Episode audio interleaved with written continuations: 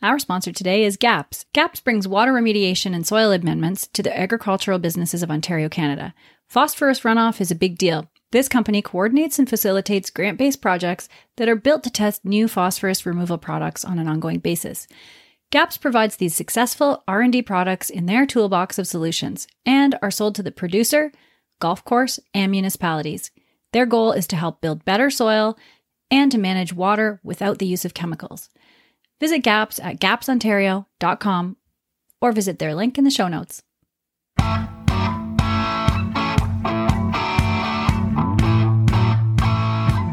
and welcome to North American Ag Spotlight. I'm Chrissy Wozniak. My guest today grew up on a family farm in Germany where he fell in love with farming and pursued an ag engineering degree.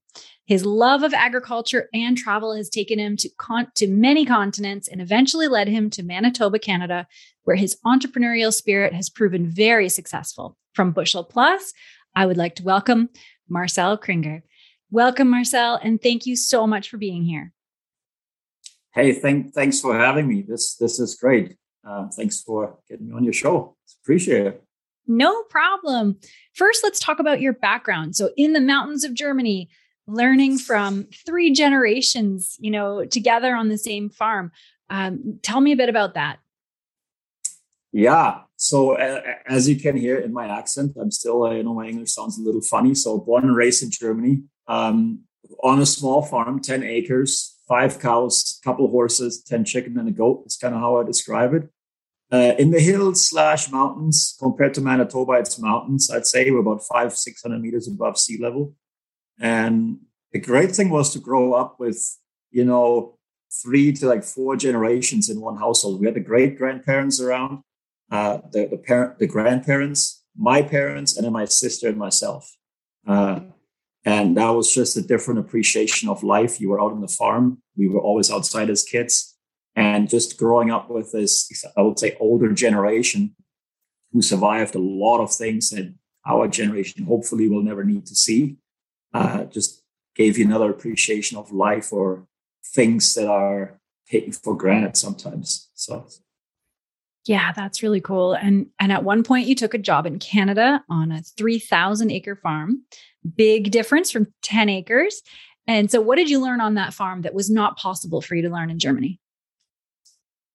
Yeah, you know, so I grew up in this on this farm and where it's it's a lot of grasslands out there, lots of like cattle uh, not many full-time farmers, lots of hobby farms. So in order to pursue more the, the job of being a farmer and the ag, ag agricultural side of things, uh, it was opportunities like that to go work on different farms where it just was an eye opener to do prop.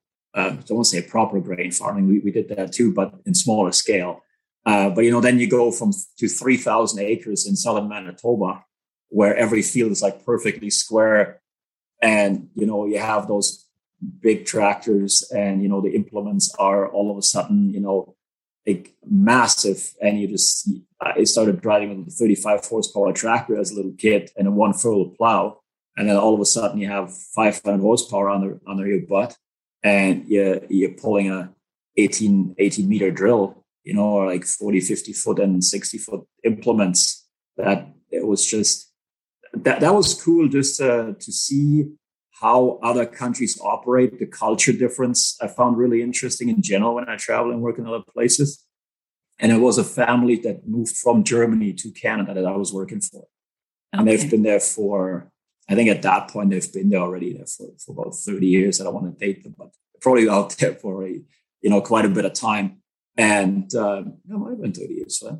And um, just the, the, the pure scale of it the different the different nature. And and coming to Canada building something from scratch is something that really really intrigued me. They started with a small farm and they grew it over the years. And and that's just something where I took a lot from or learned a lot from I should say because you you're working on a farm but you're working for an entrepreneurial family right? Everybody's involved. Everybody has to pitch in. They have ideas. If something doesn't work you have to fix it on the fly all these things that were where in Germany sometimes the dealer is pretty close by, depending on the area. But in Canada or the other countries I was working in, is like that that's that's a drive. So you better figure out how to fix this in the middle of nowhere and just a vast um, I guess openness of the country, which is cool. So very very different from home, where um, we would build our own machinery too. My grandpa and my dad they, they can build anything, they can fix anything. It's just the, the type of guys they are. Um, but then putting this onto a larger scale, which is cool to see going from 10 acres to 3,000. I, I thought I've seen it all after that. So.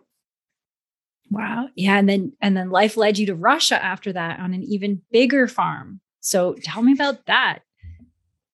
Yeah. So that was, uh, so after that summer in Canada, going, I, was at university at that time. I was in university already. So, um, I was going for you know, in Germany, it's it, it's an engineering degree. They call it ag engineering. So it's a mix between agronomy, egg engineering, and or you can major in animal science as well. Uh, but back in the day when I was in there, it was an engineering degree. So to, you could you could com- compare it here to a bachelor of science. Oh, so wow! That's how they called over there now. Um, they kind of, I guess, adjusted all the namings around the world. Um, so that's what I was going for. And then in the summertime, we have those breaks, summer vacations, summer breaks, I guess you call them here. Um, and I went to Canada, came back to university, and they had this job board there. And I went back to the job board because um, I was all, I always worked on farms beside university. Like I was for working for custom crews on farms. Maybe I was more on the farm than in university some weeks. Um, but because you had to pay for it too, that's the other thing. Um, However, I read that thing and it said looking for people for a 20,000 acre farm in, in Russia to drive combine, lead harvest uh, crews, and lead uh, seeding crews in the fall. I was like, 20,000 acres. I want to go there. And I'm a, I love history. So there's lots of history out there, that, that area. I'm a fan of like Eastern Europe side, like kind of that, those countries. So I was like, you know, I kind of want to see Russia. I want to see how that looks. And and then when I talked to the farm manager there, I applied for the job. And then they were telling me they are actually planning to grow this farm to 80,000 acres within three years. So they went from zero to 80,000 acres in three years. In the first year I was there, they harvested 20,000 acres. So it was their very first harvest. And that was a, an eye opener. And I'd say still some of the best times in my life. Like I was my early 20s. You go there, I spoke five, six words of Russian. Um, nobody shouldn't say nobody, but especially in the countryside, hardly anybody speaks English. Um, so you're there with hand and feet. Try. I learned Russian along the way. Uh, you know, I could talk to people. I could set up machinery. I learned all the swear words pretty quickly because that's what they thought was funny for me. And yeah. then when my swear words came out more than with the locals, then they were so happy about that. And then they kind of got the respect from them. And I showed them that I wanted to learn the language and I wanted to work with them. So I really had to show them the respect. And you can't you cannot just come across as like, oh yeah, I'm here from Germany or I'm here from Canada. I'll show you how it works. That was never my philosophy and is is not and will never be because you have to work with people. You have to you have to be a team person, especially out there when you don't speak the language. Um, but you know, you have a 20,000 acre harvest ahead of you people have never dro- driven those machines and and we're in there explaining it to them by hand and feet and translators and it was it was a lot of fun it was a lot of chaos a lot of things going on but we got the harvest in and i, I gotta say you know the hospitality there was absolutely amazing. And you hear similar things from other people that traveled in the country that worked there especially on the countryside. People invite you to their houses and if it could even be the, the poorest family or the poorest house in the little town the table will be full of food. And there is you cannot just say oh i just ate or i'm full. You get stuff full of food. Like there is more food for you there. And they will take care of you like the hospitality is once i should say once you get their trust once you work with them was absolutely amazing and it's it was very genuine it was not just oh yeah just come over it was like, yeah, no, we'll have you, we'll have you over tonight, and you're not leaving, right? You're coming with us. Like you, you're invited. You're our guest. It was very genuinely from the heart, and you know, lots lots of great people. Because at the end of the day, we're all just people. So, um, yeah, and yeah, and yeah, so they built the they built the farm. They got brand new equipment in, um, and then I turned from from that into a second season. So I kept working on that farm throughout the university from Germany. Uh, stayed in touch with them. Went back for a second season, um, and then we harvested about 50, 55,000 acres that summer. That, wow. that second year. So it's and then I got the opportunity. Oh, it's, it was just it was just mind boggling. You know, it's like not the family farm anymore because it's it it feels industrial at times and corporate at times just because you have so many layers of people and management. Mm. Um, but my boss was always joking. He was a German uh, guy there, the farm manager, and he was always joking like, "This is tiny. Like you haven't seen nothing yet, Marcel. You should go see my old boss." So he used to work for the largest dairy farmer in Russia, who at the time was farming half a million acres. Wow! And I hopped on a train. It was a night. They have lots of night trains there, so you have like a cabin either with 50 people in the full in the full uh, wagon there, or like four or five people in a in a cabin. So and you go like in a 12 hour night train, go to the next city. Uh, hopped out there, toured the farm with another agronomist, and by accident met the founder and the owner of this whole operation. Wow. Who happened to be who happened to to be German as well. And um, he invited me for breakfast next morning because I, I, just introduced myself, just walked up to him. Hey, just want to tell you my respect and what you built here. And I mean, nice to meet you. Would you have some, maybe five minutes for me for some questions? So invited me for breakfast next morning, talked about the whole farm and how he built this massive operation. And they were farming in three, four different areas in Russia. And on the very end, he goes, Well, what else do you want to know? I said, Well, I've heard you're farming in Siberia which is pretty much the other side of the world when you look at the size of Russia. Mm-hmm. And um, I said, I would like to know how you farm over there. Like, how, how is the climate there? And he goes, Well, how long is your visa still good for? Said, well, about three weeks. He goes, Well, here's my HR lady. She speaks German as well. Uh, you talk to her, and then she'll get you a flight ticket here for next week, uh, a, a plane ticket. And then you tell me you go there for a week, you check out the farm, you tell me what you think of it. You tell me what, what we can do better if you think so. And you tell me if you want to work for me. And a wow. week later. And, That's and amazing. it was just like we can probably go on for hours just talking about these two years spent in Eastern Europe and Russia because it's just been it's just been a fantastic experience. And then I was so a week later, I was all the way in Siberia, uh, like north of Kazakhstan, like China down there that, that way. Because that's where you are in the world. All of a sudden, you're like way out east. Wow. And I didn't know they could even grow things out there. It's it's amazing, and you know a lot of a lot of good forage crops, really good corn silage, lots of rain in the southern part at least. There's other areas in Siberia where it's very very dry, like like no till, similar to Saskatchewan. Um, a lot drier than Saskatchewan, mm-hmm. but similar. And then southern part south of Novosibirsk, where I was, was lots of rain. They were even plowing just like in Ontario, uh, plowing for corn silage, and um, but massive fields with different kind of like forests in there in between, and nothing like Manitoba, like southern Manitoba, where everything is nice and square. Mm-hmm. No, o- over there, imagine you just you just tip over a, a pail full of paint, and the paint just runs everywhere and wherever there's no paint, there's a bunch of trees. So, eh, but, but on a massive scale.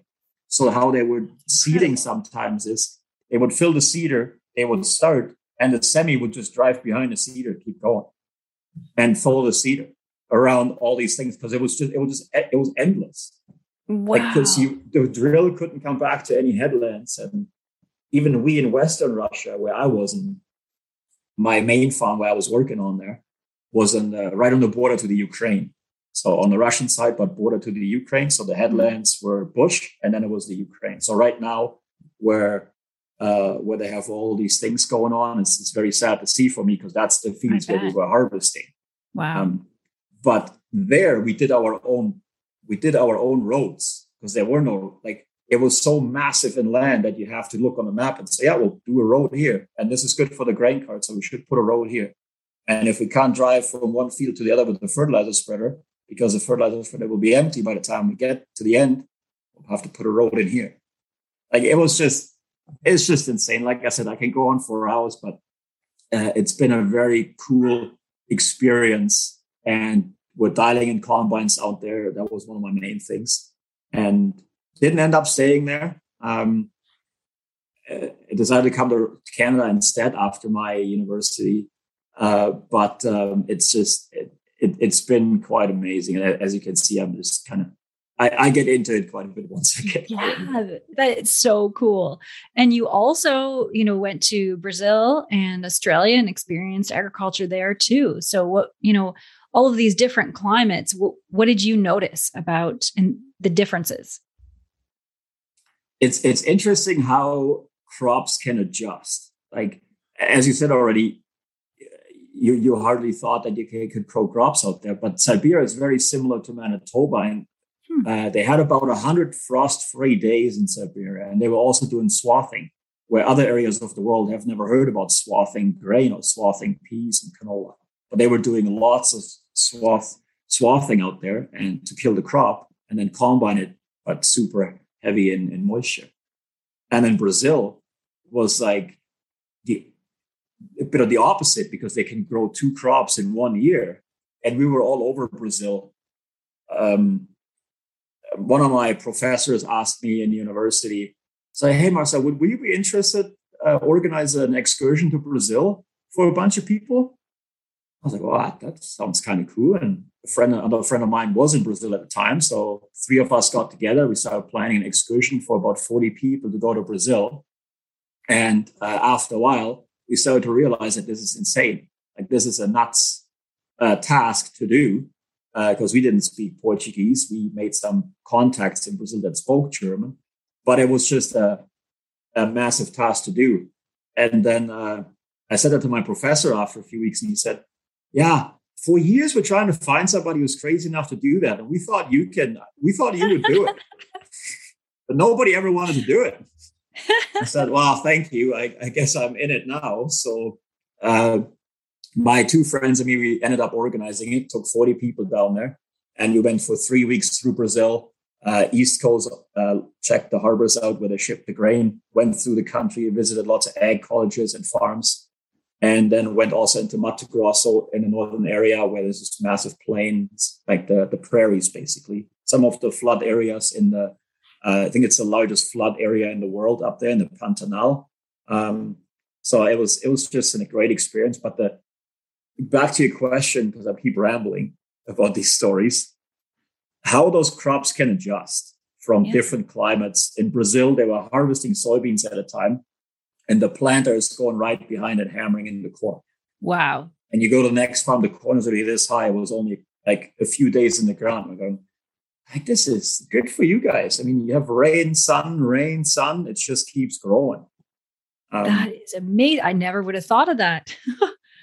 Yeah. Coming then, from Canada, you don't, you, you know, you have to have winter first.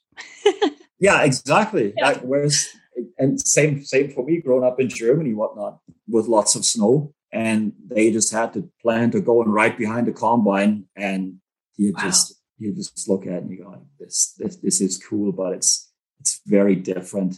Um, in Australia, too, there's uh, I was more on the western side of it. We have customers all over with Bushel Plus. We have customers all over Australia. Uh, but when I was there personally, I was more on the west side, which is similar to the prairies here for Canada. Lots of large fields and whatnot, and and and dry, usually dry air. Last couple of years, seven places had some really good harvest, thankfully, for some decent rain. But same thing there. The crops were just adjusting, and it's sure it's different varieties and different genetics totally get that but still it, it's wheat and it's growing all over the world in these different areas of corn and soybeans so that's kind of fascinating for me so if you ask me about the crops i can talk for hours about the people because that mm-hmm. fascinates me but yeah for sure. Well both. Eh, plants plants and people. How exciting. So what made you settle in canada then?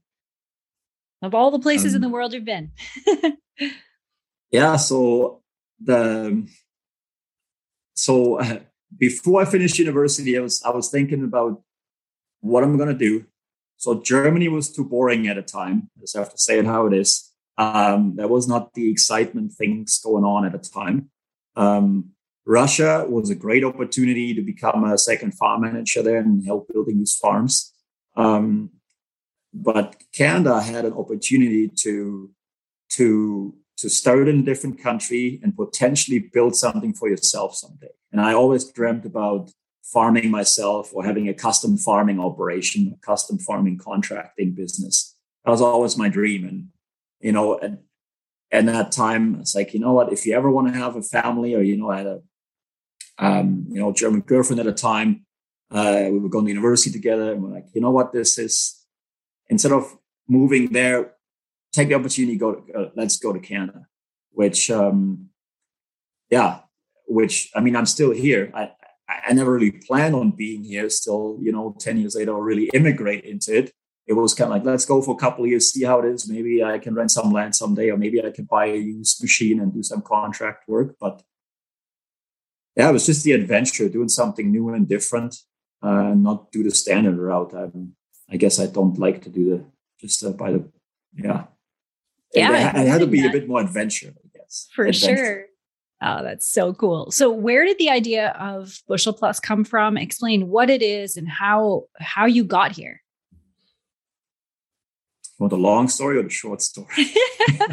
Lots of time. I, yeah, I guess I, I can drag on all my stories, even the other questions. I'm going to talk another 20 minutes for each answer. But, you know, really, as I mentioned already, it was all around the world and being involved in, in, in harvest.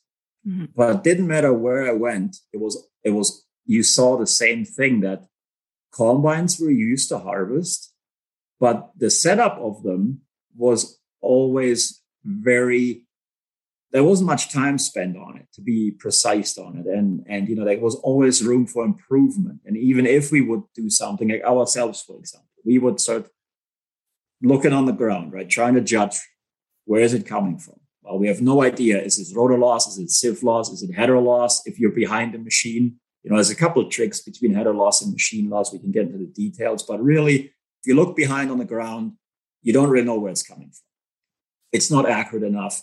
You know, then you're running beside a machine, trying to catch a sample, trying to throw like a cookie tray underneath the machine or some kind of some kind of topper top or a pan or something but then those machines are getting pretty big and faster these days. So running beside that, trying to throw a pan underneath is again super dangerous. We had people telling us by now at trade shows, at, at meetings, that they know people that fell beside the machine. One of my buddies actually fell beside a machine once, and thankfully he didn't get driven over. Oh, there's a customer in uh, in uh, Washington, Idaho area. His hired man actually lost an eye uh, trying to measure combine loss because he had a plastic tub on a long stick and they would just run beside the combine trying to just swipe through the chaff and then run away. And as he was running away, he tripped. The stick went into the ground and went right into his eye, but he was wearing safety glasses, thankfully. And the farmer told us if he would have not worn safety glasses, he probably would have lost his life because the impact was so hard that he lost his eye with oh my glasses. goodness wow so when that farmer showed up to the booth at the trade show um, he he bought it right away like he just he just looked at the booth and said i'll take one and like do you want a rundown and he's like no I, I, get the concept this this is this is awesome and then like as the kind of you, you kind of they were writing him up, right, and like taking the information down and like just curious, like, uh, have you heard about us before or what? And then, well, actually, here's how here's how it went in the past. So he told us about this. So safety is a huge aspect for us, right? And as those machines get bigger, everybody is supposed to, everybody should come home safe at night. We all, you know, people have family and everything else. We're all human. So the safety shouldn't go flying out the window just because harvest is busy. That's right. that's the thing. Yeah. And I know it's tricky. If the combine stands there for a minute or two, it feels like three hours. I'm, you know, I'm a farmer by heart. I, I know the feeling, but there's some safety we can apply for it. And then it was about, okay, safety, how can we make this easier? And then we were just playing with designs and prototypes and ended up playing with remotes and magnets, electromagnets. And it came up to a design. I'm not going to take all the credit for the designing. You know, there's a great team of people uh, that we worked there with over the years, and that took just a lot of a lot of playing around and always realizing it's not accurate enough what we're doing, it's not safe enough what we're doing, and it's not quick enough. Right. We got to f- play with something that that that that is easier. But it was mostly for us. Like it wasn't really something. If somebody would have told me this is now a company where we sell to 28 different countries and the big OEMs are using our systems, and uh, I would have probably never believed it because wow, it's just just for us. So fast forward, um, I you know I was always involved in these things. Then moving to Canada, working for custom contracting business in Ontario again, harvest again. Then I moved out west, uh, looking for different opportunity. Became the Cargill agronomist um, in southern Manitoba, and you know I didn't take holidays at harvest because I love harvest. So I just was running around to my agronomy customers and used this used my prototypes, my drop pan systems. So and then used the drop pan system one of the customers and um, figured out his combine losses, calibrated his loss monitors so he could trust the displays in the cab so he could finally make, you know, drive the machine properly. And um, he had a bunch of wheat to cut. Um, and he had some fusarium in there. So we set the machine to blow the fusarium out. Uh, so he actually sold it for a higher grade uh, at the elevator. Um, you know, there's so many add-on benefits on this thing if you use it properly. You just have the time to use it. Um, and then that that that uh, farmer got back to me a week later, and he goes, "You know how much money you saved us roughly last week?" It's about about sixty to seventy thousand dollars Canadian wow. saved us just by just by using the tool. So now, you know, a farmer buys a tool from us between two and three thousand dollars in a bit of change. Um, you know, if you put that even as a per acre investment, we look at fertilizer crop inputs at a per acre investment. Somebody buys it, it's a, it's a dollar, a couple dollars per acre investment, depending on your farm size. Over five years, we're talking peanuts per acre. Yeah. You set up a machine that costs you half a million to over a million dollars to properly harvest the grain that you worked so hard for to grow all spring. Right. Yeah. And then to lose so, it right at the end. yeah, exactly. Mm-hmm. But you know, it, it even you know even if you look on the ground even if you do something we had comparisons where people set, came back to us and said you know what i realized since i have this system it's a lot more precise it's a lot quicker what i was doing and uh, i don't want to think about what i did the last 15 years because it doesn't look bad on the ground or you know even if you throw a square foot thing or a little pan um, it lands in different places all the time it's not as mm-hmm. accurate where ours always measures in the same place um, there's just lots of things to it that make it more precise. So then that farmer told me, like, you should, you should get to build a few of these things. And then more and more farmers were interested. And then I was, you know, I was scared. I was scared shitless because I was like, well, how do, I, how do I pay for, pardon my friendship, but how, how do I pay for, you know, 12 of these things, metal, paint, parts, all this kind of stuff? And how do I make it so it's actually you can actually give it to somebody else and feel good about it. Because if mm-hmm. it's just mm-hmm. your own, well, it can look a certain way, right? Or it doesn't need a sticker on it, or it doesn't need a box because you don't have to ship it. So you have to think about all these things. Because, and then I like I came to Canada with a bag full of clothes. That that's all I had. I just wanted to work.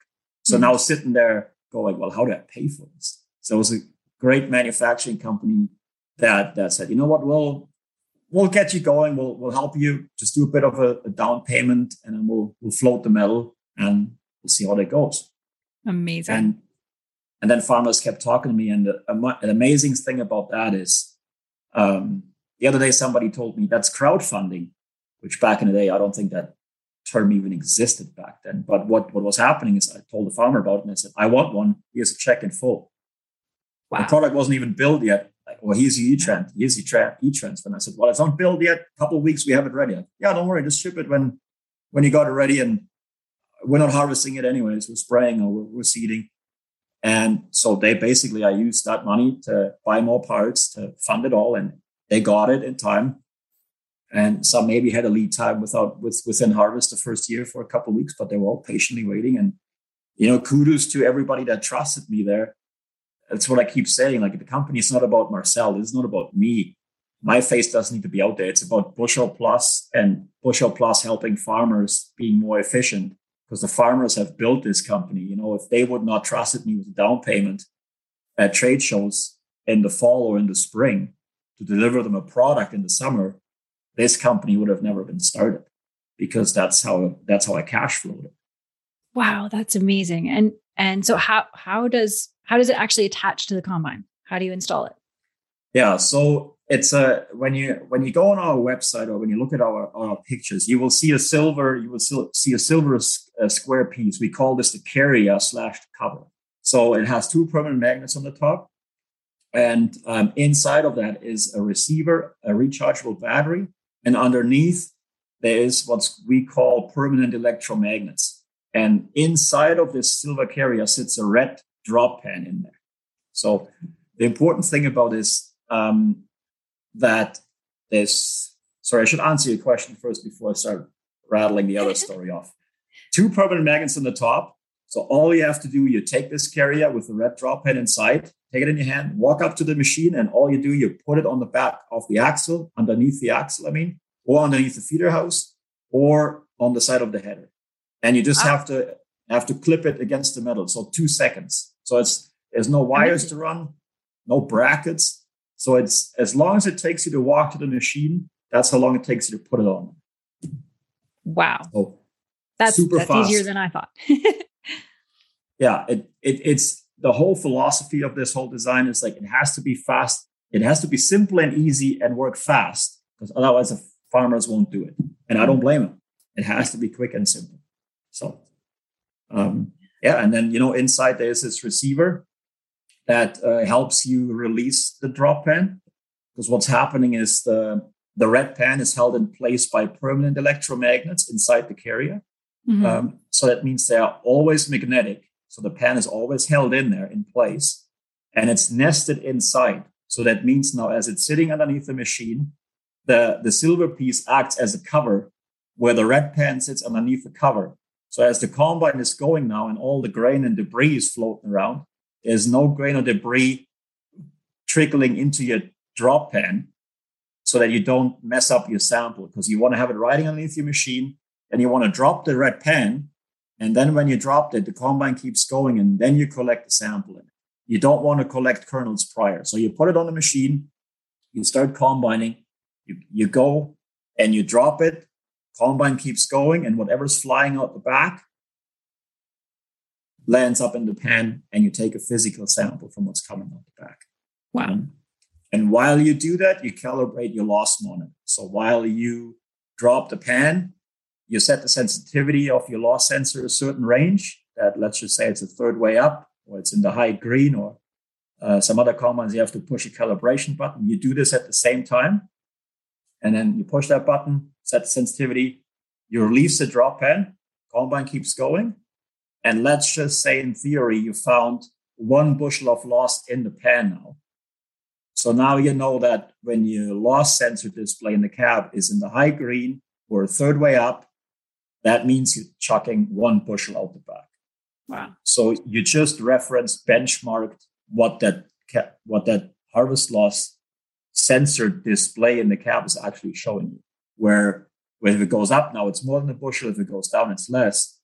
Where before, if you don't do that, you sit in the cab and the loss monitor goes up and down, but we have no idea if it goes from 1% loss to five or if it goes from five to eight. We have no idea. Right, it's like yeah. taking a measure tape with no lines and no numbers on it and guessing how like, and guessing measurements and start carpentry, where we put with the Bushel Plus system, we calibrate it so that we can put the lines and the numbers on the measure tape or on the loss sensor display. Oh, that's a that's, great way to explain it. That's what we do with the machine. So the machine will still harvest without us, but you don't know how efficient the machine is harvesting, and you don't know if you can trust the loss sensor because we have to calibrate that loss sensor. Right. And that loss sensor is the same in the machine that you bought 10 years ago or in the newest self-setting combines you have right now. Same loss sensor. So when somebody says there's a self-setting combine, they do it all themselves. That's correct. But first, they have to calibrate the loss sensor with our system to make these self-setting automation systems work because the automation system, the computer, does nothing else than we do. It looks at the loss sensor display if it goes up or down. But if this up and down is not benchmarked, it might slow the combine down unnecessary or speeds it up unnecessary. So, mm-hmm. you know, it's those the smarter the combine is, the more it actually needs our system, which is the way we have there's a lot of education around this. So it's not just pushing a button and go. Right. Um, yeah. And, and, what are your dealers and OEMs saying about it? What, what's the feedback you're getting? Yeah. So the feedback is is very interesting and, and positive because there's multiple things people are doing now. So for, when they get it first, and I'm talking about the farmer and dealer now, um, they're getting it the first year. They kind of figure out how to reduce the harvest loss, how to change some settings, maybe change some combine speed. Um, but then the whole system and the app is really built out to learn more about your machine. So you get to know the machine better. So now a few years later, people come back and say, you know what? Now we're actually driving fast. We are changing machinery settings, push the combine harder, and then see what's coming out the back. Calibrate the loss sensor, and now all of a sudden we have a higher speed obviously depends on the conditions and your machine. So, um, but now as you drive faster, you have a tool to measure if it's okay to drive fast. Where in the past, and I think everybody has heard that, people would say, "Don't drive so fast. You're spitting grain out the back. You can't do that." Um, where in reality, well, we are able to drive faster, but we have to adjust the settings for it. Right. If you keep the same settings, and drive faster, your losses will just go up like crazy because you're putting more crop through the machine with settings. They are in there to put less crop through. So now we can drive faster, adjust the settings and learn about it, and then ch- uh, drop the pen and make sure that what we're doing is the right thing to do. So they can benchmark and double check themselves. But now you have customers saying, like I said, we, we're harvesting more acres per hour, so we're faster which is exactly the opposite from other people that think, oh, I don't have the time to do this. Like Marcel, I don't like dropping a pan and then, you know, like we don't do that. We just go. We don't check. It's like, well, actually, when you start doing it and you learn it, it mm-hmm. becomes faster every time you do it. And a couple of years down the road, you would be harvesting more acres per hour. Why wouldn't you? Yeah, and find the perfect balance, right? That time is money too.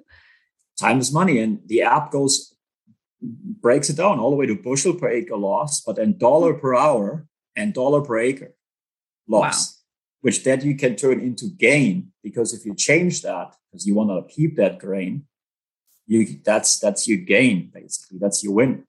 Um, so you know there's there's a lot of great feedback around that where one of the best things is probably when farmers come back and say, yeah, we don't harvest without this anymore. Like this is our tool to go to because one of the examples I always say is everybody calibrates their air seeder or their planter in the springtime. You don't switch from canola to wheat, and you don't you do like you do recalibrate the air seeder, the, the metering system, and everything. And you do that by letting it run through a calibration, and you have a bucket and a scale to make sure the calibration is right and the sensors are right. So we are the bucket and the scale for the combine. Because if we do it at seeding, why wouldn't we do precision? We call it now precision. You know, precision harvest is what we're doing because everything is about precision seeding, precision spraying, precision here, precision there. But we're doing precision harvest where we harvest the grain you worked so hard for. So let's get it in the bin. But let's not slow you down either to do it. So it's it's the balance, the perfect balance. And especially if you look at dollars per hour, mm-hmm. holy moly, that's an eye opener. I and, guess. You know, that because you can change you can change things you know what the machine costs per hour you can really start playing with those numbers and become really efficient and dollars per hour is something they use in western australia now a lot there's a group that loves to talk about grain loss in terms of not percentage per, per acre or percentage yield but dollars per hour wow. what can i afford to put out per hour um, and then oems back to your question um, very honored that you know we're working with every different color out there right now. Really, they have our systems for their demos for some of their marketing teams um, and um, the R&D engineering department. Really intriguing. I'm connected now to to a few of them from different colors, and they, you know, they say that yes, we using this system, we we love it. Was the quote unquote last week? The engineer told wow. me we love this. Like we have over a dozen systems in our engineering department, and we use it to set up our new R&D combines because we have to calibrate the loss ends and we want to make the automation work properly in our combines with the automation. Doesn't matter what color, need to have the, the sensors calibrated. So, you know, just to chuck out a couple examples, when um, you know, when AGCO brought the new ideal combine over to North America, Fendt, mm-hmm. they they bought a bushel plus system for every single combine to go on a demo tour to calibrate loss sensors and to show what the machine can do. Um, I just spent um, a couple days with Case Corporate in, in Texas a few weeks ago for the harvest kickoff. So we did a bunch of product specialist training, um, like back and forth. You know, lots of great discussions where I learned a lot, and um, and and I walked them through the new updates from our systems because I had systems already a few years ago, but now we have new updates in it. Cool things like you can drop the pen not just with a remote, now we can drop it from our phone app. You know, and the app will tell you if the pen dropped and in the future where it is in the field roughly. Like we just had good discussions about it, and uh, then they were saying too, like, yeah, this is this is what bridges the gap to calibrate the sensors, make the automation work. Um, and then when John Deere rolled out the X9, um, our product was actually one of the X9 videos. And I could really, and because they were setting the machine and you can see them working with our system in the field. And uh, it, it, it, was right there, our air separator.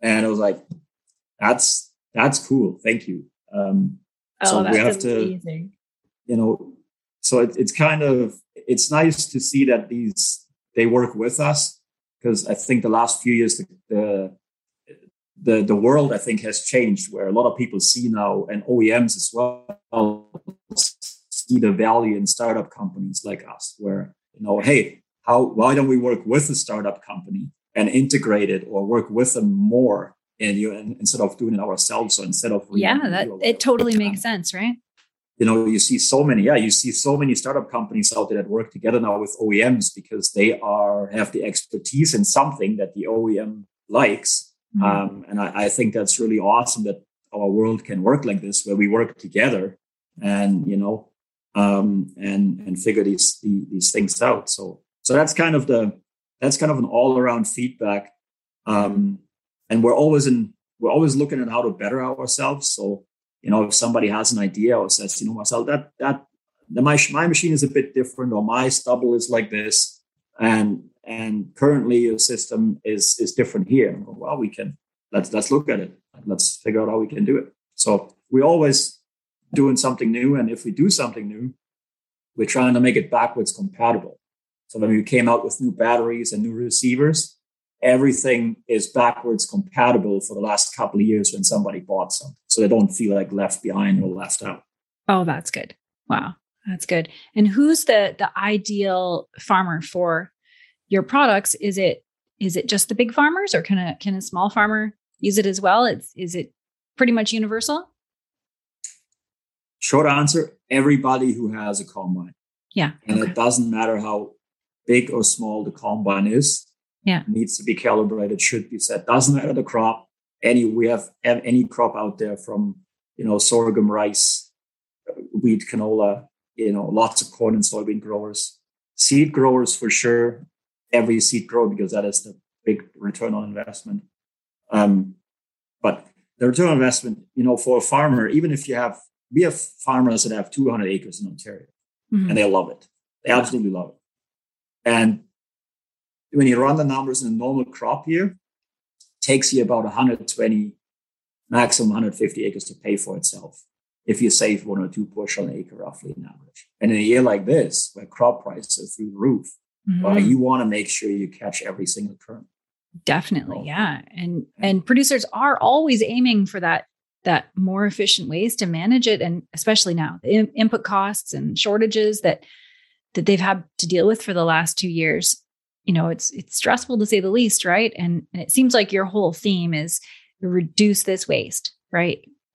Make that profit margin bigger. And that feels like what you're devoted to, right? Yeah, I guess I get going a bit on my passion here. Yeah, yeah, yeah, I love it. it it's it, it's really about you know putting more grain in the bin for the farmer, and then mm-hmm. a bigger, larger scale. You know, when when you put on a larger scale, there's more grain to truck. There's more grain to sell. There's more grain to export. There's more food in the food supply chain. You know, you can go down that track. You know, we if you start running the numbers, it's it, it's incredible. Um, you know how much more grain is out there. So yeah, really, it's and, a bigger picture than than just. It's not just a tool. There's a bigger picture to this whole thing. Yeah, yeah. Yeah. And with everything that's going on, especially right now, what are some of the opportunities that you think growers should be really embracing in 2022? Yeah, it's, it's definitely a challenging year. I'm not taking that away from from anybody, 100%. And you know, I have the biggest respect for everybody out there doing what they're doing, running their own business and and running their own farm. It's uh it's an interesting year, and I, I keep saying it never gets boring and there's always next year kind of as a kind of as a joke but it's you know mm. it's i can if you speak for manitoba it's been a tough spring you know with with, with seeding and uh, pretty wet around here but it, it all comes back to there is a there is a crop growing and with us the opportunity is it if it's a little crop or a large crop you still got to figure out your combine. And mm-hmm. when you ask me for the biggest opportunity, I'll give you a quote from the customer from last week at a trade show. He he said, he said, the easiest thousand dollars per hour you can make is setting up your combine properly. Wow. That's... And I said to him, like, are you, do you want to work trade shows with us? Like, do you want to hang around here a bit at the booth? yeah, was like, that you know, guy. he was he was just a great fella who had it who had it in his mind you know he thought about it properly. And i think you know there's lots of opportunities out there obviously. Um, but if you ask me specifically for bushel plus it's it's you know spend the few minutes that it takes to set that thing up. Come to the combine clinics that we have. We have some combine clinics here uh, in manitoba coming up with with the canola growers uh, we have combine clinics with our dealers all over Canada. Uh, there's lots of knowledge that we share around that. Make sure your machine is set up properly. Pre-harvest prep. There's lots of things you can do. Simple things that will make a big difference at harvest that you don't have to stop for. You do that prior, and then get in touch with us. Get figured out how you can use the system in a few minutes, and then let's get the ball rolling for you to feel confident that you can get that crop into the bin and you can trust your machine what it's doing because it it's not about, it, it doesn't need to be the driver's fault or anything that's going wrong. It's not about blame here. It's about helping setting up the machine better because it could be something broken in inside the machine that it's hard to see. But when you drop a pan, you actually know where it's coming from and what it, what the problem is. So slow down a little bit and figure out those things before you get into the heat of harvest. Because when Great. you get into the heat of harvest, you're ready to rock and roll and you can use our stuff within a couple minutes and you're ready to roll. Yeah, that's awesome. And then thinking more globally, how important is it to address the need for more efficient food production for the needs of the world population? Is this not just farm per farm, but I feel like this is more, you know, it can affect the world, right? Yeah, you know, I, I certainly don't want to make myself bigger as I am here. That that's not again, that's not what all this is about. But again, if you if you start thinking this globally and saving numbers, like we were in a startup accelerator program um, in the CTA, so that is the Canadian Trade Accelerator Program uh, for the, with the trade commissioners in the US, and we ran the numbers for it. If we only save a couple of percentages of harvest loss across the entire US for every farm out there, mm-hmm. we will put over $2 billion worth of grain back into the food supply chain. That's huge. And wow. that is huge for people to process yeah. it, people to export it, but then also to eat it. Mm-hmm. And if you look at the food shortages right now, or you know, I, or I would say like the supply issues, I should say before I say shortages. Don't want to mm-hmm. uh, put the scary words out there, but I should say the supply issues around yeah. the world. This is something to address, and you know, this when I when I talk to people outside of the farming industry, you know, they come to me and they say, "You should talk to like the minister here and this person and this person yeah. and this person." And it's like, well, yeah, but they gotta they gotta be interested in it because for for a lot of people, it's like, oh yeah, food, right? Food's just coming. It's in the grocery store. Yeah. Don't worry it's, about it. But it sits on the shelf. yeah, and yeah, and and that and that goes back to where we started this podcast, where you know talking about the older generations, where you know when my great grandma ate an apple, there was nothing left but like this little wooden stick. Mm-hmm. Like the whole thing was gone because she has seen times where you had no food, you had nothing. Yeah. So yes, we're we're pretty fortunate right now. What what my generation, you know, at, at least mm-hmm. you know, in my early 30s. So pretty fortunate where I grew up, at least. You know, there's there's other countries obviously, but um, if you speak for Canada and, and the middle of Europe, um, we hope we don't see those times again, but we can prepare ourselves a lot better if we look at the right kind of things. And it starts, it starts in the field, but then also it needs people to support that. Um, and if you support it properly, um, and also innovate, you know, if you help companies like us, and I shouldn't say you, but there is like you as in the industry and you as in the government you know there's government grants available sometimes for r&d stuff or for hiring people or throughout you know but then sometimes those grants are just tough to apply for because you don't have the time to sit down and go through this right. cumbersome process or complicated language and young entrepreneurs just go and do it and i think that's the backbone of backbone of uh, the country is agriculture and people that just go out there and do things and invent things and and work you know work their ass off and, and get things done and take the risk. Mm-hmm. um, so it's a global thing for sure. Yeah for sure.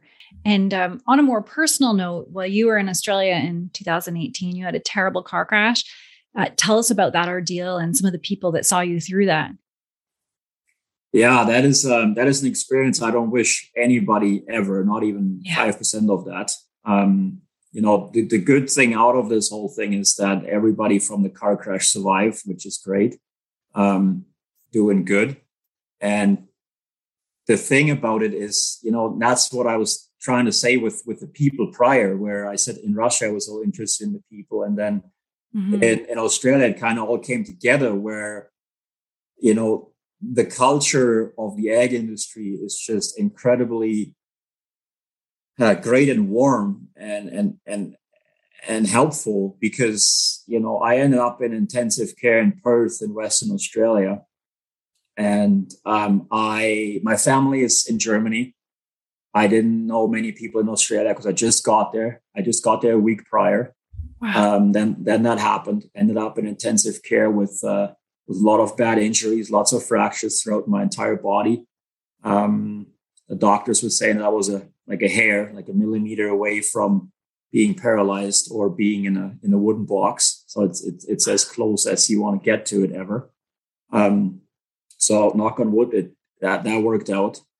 Um, but what was going on is the the network of people that knew I was around and that was connected in Australia um, they got together quickly in WhatsApp groups and organized, hey, this happened to this, this happened, this is what's going on. Um, and then a couple days prior, before the accident, I spent uh, an afternoon and uh, with an agronomist in the field that also I never met before, like mm. I, only by a phone call. Um, and I, we, we actually made a podcast together once too. So that so that was it, podcast and and and and uh, call. But then he invited me to have supper with his family, uh, introduced me to his wife and his, his, his two kids, and it was just amazing. And I, and I have to tell this story. Sorry, I, I have to get into this one because it's like mm. you know they they were just sitting there and we're talking what we're doing, and then and then they live on the beach, like not far away, another he said, just stay here, you know, just sleep a night here. We have, we have supper together. You can go on your travels the next day. And then in the morning, he, they just made me hop into the ocean for five minutes with them quickly, telling me there's no sharks. But then apparently there's sharks everywhere. So they just. Oh, wow. yeah. So just as a side note, but the cool thing was that the, uh, the daughters, they were like, Dad, we want to be entrepreneurs. We want to be like Marcel. Like we want to invent stuff. We just want to build things. And, oh, you know, cool. you just, it was just funny how that worked out. And, you know, one of them actually went into an, an inventors showcase in the school and she went on to win it to win it in the school and she went all the way up to um, wow. um, to the to the province one and I, I, I believe even to the national ones like she just put this whole plan together invented this machine that was doing these cool things with with uh, with um, getting carbon out of the ocean and and creating lime because that was an agronomist so all these little things are just fun stories now that uh, that came together but what this family did that's what i was getting to is that was prior before my accident. Mm-hmm. When I was in intensive care, this agronomist and his wife flew down to Perth, um, which I think by car is about a four or five hour car drive, roughly. I don't want to say the wrong thing, roughly. So they flew down and they sat with me beside my bed for three days and three nights. Wow. And all I had with them was that one evening I spent with them and told stories and just you know kind of um, got to know them and they gave me some family time while I was in Australia. So they helped with communication to back to Canada, back to my family. My sister came down there three days later. My sister is a vet in Germany. So unfortunately, she was able to leave. And then they kind of tagged off and, you know, the agronomist and his wife, they, they, they went back home but you know they helped me with everything with the paperwork and at that point i didn't know if i would even make it in the beginning so it was pretty rough time for that I to, guess. to look after this random dude in the hospital and trying to reach my parents because that there was a massive phone chain all around the world trying to reach my parents and because there was so many different countries involved where I know people and do you have the number? Do you have the number? Oh, I call, oh, this, wow. I call this person. I call this one.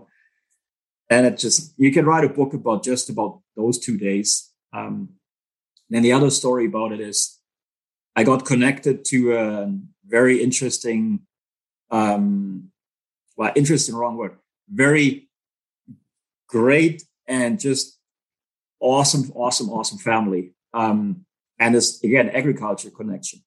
Mm-hmm. I'm in Australia. There's, um, you know, Lee working um, is his name. He works as a, he was working as a, as a parts in the parts department at uh, at a dealership at a time and uh, in Manitoba. Okay, in Manitoba. So I'm in Australia. He's in Manitoba. Mm-hmm. He sends us a Facebook or Twitter message. Hey, I see Marcel is down in Western Australia. I used to work down there, um, like a, a, decade ago. And there's this great family you should go see. They're probably interested in Bushel Plus. So I, I can connect you guys. So connected me. I talked to I talked to uh, the lady of the farm um, and then she she said, just come by. You're, you're kind of on your travels by anyways. Just stop in. We'll show you the farm. You're more than welcome to. And she was just this amazing, amazing lady that just super nice on the phone already. A couple days later, the accident happened and they never heard from me again. So I was in intensive care then. Um, but then the guy in Manitoba hears it that I had an accident, calls, and her name is Melanie. He calls Melanie in Australia, says, Hey, Marcel, have this accident. Have you heard about this? She goes, Well, not really, but let, let me figure this out. So she called every hospital in Western Australia till she found me. And um, she found me in intensive care in Perth. And then they are cost at this point they were custom harvest harvesters so they were going through western australia to different areas so they were about seven hours away from perth so she and her sister in law drove all the way to Perth, seven hours. Wow. And she shows up in intensive care with a little bag of toiletries, walks into my room. And at this point, my sister was there already. She walks in and she goes, Hi, Melanie, how can I help you? And you know, I'm I'm high on morphine and painkillers, right? Like I'm it's like only four or five days after the accident. So I'm still halfway out. And my sister goes like, who is that? It's like, I have no idea. Because I've never, I never seen her before. Yeah. And and then she goes, No, I'm Melanie. Hey, we talked a couple days ago. I remember here contact from Manitoba. I called you. And I was like, Oh yeah, right. And then it was just a big like we all just started crying and you know, they were praying at my bed. And Oh. it was just, you know, and then thankfully they had a house for the wintertime in Perth. After harvest is done for them, they, they they stay in the city at the time. And and then she stayed there for a full week. So she helped, she came back every day to the hospital. She was trying, like, she was helping me, like, she was feeding me because the nurses didn't have time. She was helping with paperwork, helping to do the communication for back home. In the meantime, there was, uh, like, who's now our dealer down there. They came in and brought me Australian cell phone. Uh, farmers came in because they were they were running in two two and a half three hours away. Came in just to visit all these things were just how can I help you? What's going on? That my sister so ended up staying. Yeah, my sister ended up staying down there for three weeks. Um, one of my cu- now customers from Bushel Plus called and says, "Hey, we have a house in Perth. You you can stay at the house. You're not staying in the hotel for three weeks. That you do, you can stay in our house. And if you need something, let us know." And you know all the like just the hosp- hospitality is that the way to call it? I mean, I'm still learning English every day, but you know, just the kindness of a heart for somebody that they didn't know. Like they didn't know me from a hole in the ground. I spent Mhm. half an hour with some of those farmers in the field. I never met Melanie before. And they're like, no, this guy needs help. Amazing. This is the way we pay it forward. If my kids ever travel and need something, I hope somebody helps them as well out in the world. And, you know, I can go on for another hour here. You know, my sister broke her arm while she was in Australia trying to help me. She actually fell off a, like, they gave her, um, she, unfortunately, uh, the bike that she had given to to go back from the beginning, like in the first few days from the place she was staying to the hospital, the spokes came loose. And then the spokes like hit into the frame and she went right over it and broke Oh her left arm. goodness. Say, And I had my left arm broken. So we have one or two pictures where we're like normal, and all the other pictures we have the left arm in a sling. All of them. So you know, and just stories like that. So the same doctor operated, that gave us surgery, the same doctor, and he's, you know, like the whole hospital knew us down there. And um, you know, I'm probably forgetting a few things here right now just because it was such a big event, and but a lot of it was very crappy, not good, because you know it took a long time to recover. I sat in a wheelchair for a while. I had to learn how to walk again. wow. I had about 12 fractures in my in my spine all the way down. My shoulder was broken from two places, almost went right out. Ribs broken, had an open fracture on the, my left pelvis, internal bleedings, left forearm broken, all these kind like it was just one of those things where it was just close enough. Yeah. And the doctor said if, you know, the, the only reason why I survived is because none of those fractures shifted. If anything would have been shifted and pinched me a little bit, I would have been, um, I would have been uh, paralyzed. And it goes all the way from, you know, the first responders. They're they're farmers in the middle of nowhere, and they are most of them down there are trained uh, for um, what's the word I'm looking for? Um, firefighters Mhm. um, you know, um, because they have to fight the bushfires down there themselves, so volunteer firefighters. So they know first aid. So they knew they shouldn't pull me after an accident like this. So they took really good care of everybody there. And you know, no, somebody would could have just pulled me and paralyzed me right there. And all these little things where people were just watching out and doing the right things and helping out and you know, it's just been an incredible journey where a lot of these people now became family, not just friends. A lot of them became family um, that I I don't know where I would be without all of that report, uh, without all that support from the ag community, from my friends. Uh, there was three friends that flew from Canada to Australia to help me out um, after my sister had to go home again, and you know it's just been, yeah. I don't know where I would be without my friends and my team, my employees, a couple employees at a time there, um, and. Uh, then one of the employees there became a business partner for for a few years in Bushel Plus. You know, they did an incredible job picking up the business and treating it like it was their own, kept it alive. You know, I was doing what I could, but I was in a hospital bed with a phone. So wow. They did a they did a massive thing because Bushel Plus was already established. I was I was already um, self-employed, and that just gets scary. And you know, back to the beginning, it's like I'm just glad that you know everybody is um, is good again after the accident. Everybody survived, and that that's just been an experience where a lot of it was like just scary, yeah. but also very many good things came out of it and, and good connections because people has people have come to me since and said, you know, it changed the way we look at life and right. we change things in our life because we see how quick it can be over and whatnot. So that's so powerful. Wow. So where can people find you?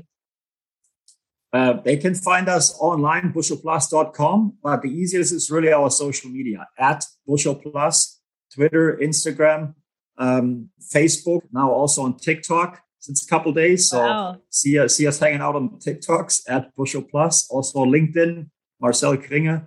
I'm always happy to connect. And how many countries are you selling into now? 28. Wow. Yeah, yeah. So you you're from all from Manitoba. That's that's amazing. yeah, locally made in Brandon, Manitoba. Uh, we try to support as much local and Canadian here as, as we can. We got another, some other parts cut in Saskatchewan, um, mm-hmm. other parts coming out of out of Western Canada as well, and yeah, that's all coming out of good old Brandon, yeah. where I just settled by accident. So amazing, and you have other products um, coming out on the market now too. And what are those? I yeah. think you had a release this week, this week or last week.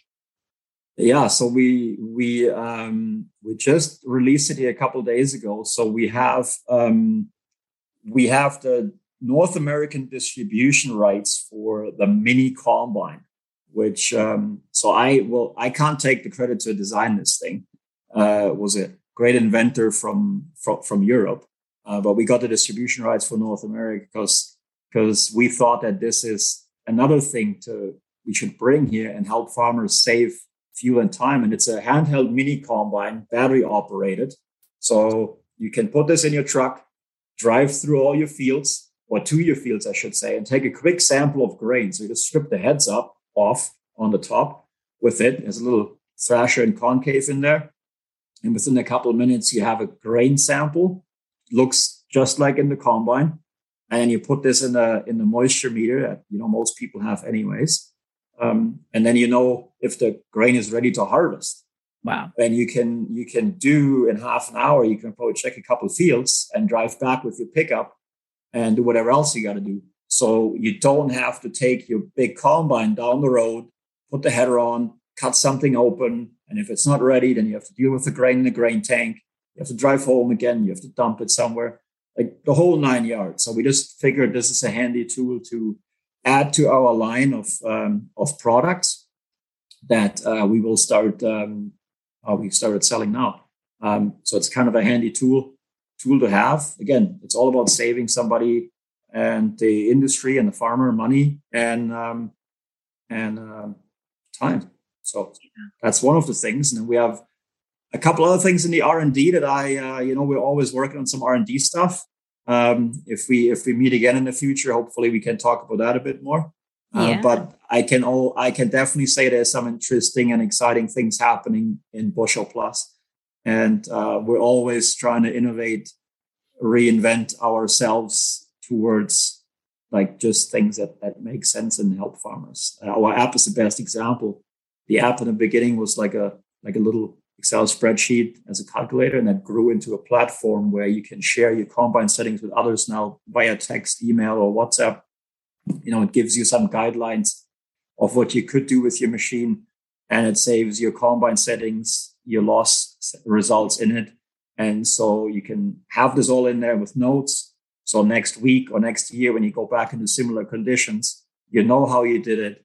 You know you have a starting point, and it comes back to knowing your machine better and being faster with it. So right. it's where somebody's always thinking in our team. Yeah, it sounds like always busy. That's amazing. Thanks so much for joining me today. And thanks to everyone who's watching or listening. If you want to learn more, the links are provided in the show notes. And don't forget to subscribe to our North American Ag Spotlight on YouTube, Rumble, Telegram, or AgFuse channels. And the podcast is available on Spotify, Apple, Stitcher, Amazon, or wherever you listen to podcasts. And have a great day. Thank you so much for having me. This is this has been a cool experience. Thank you.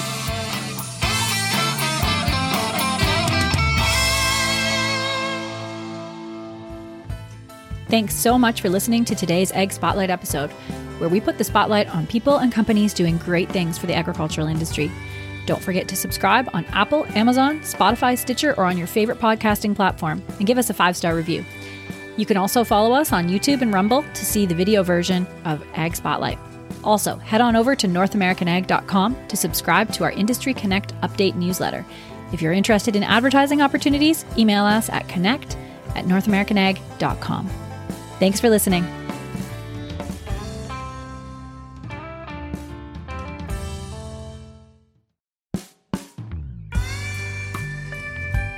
Our newest podcast by North American Ag is called What Color is Your Tractor?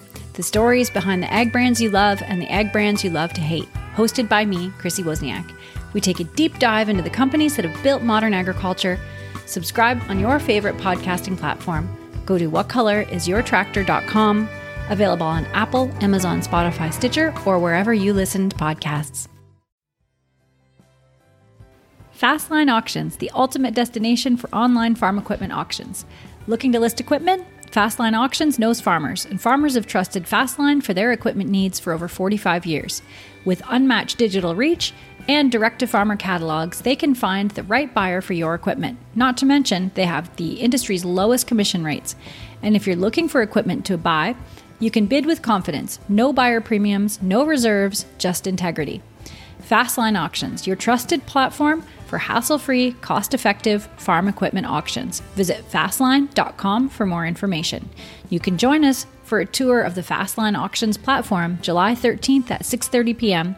To register for this webinar, go to northamericanag.com slash fastline hyphen webinar. That's northamericanag.com slash fastline hyphen webinar to register now.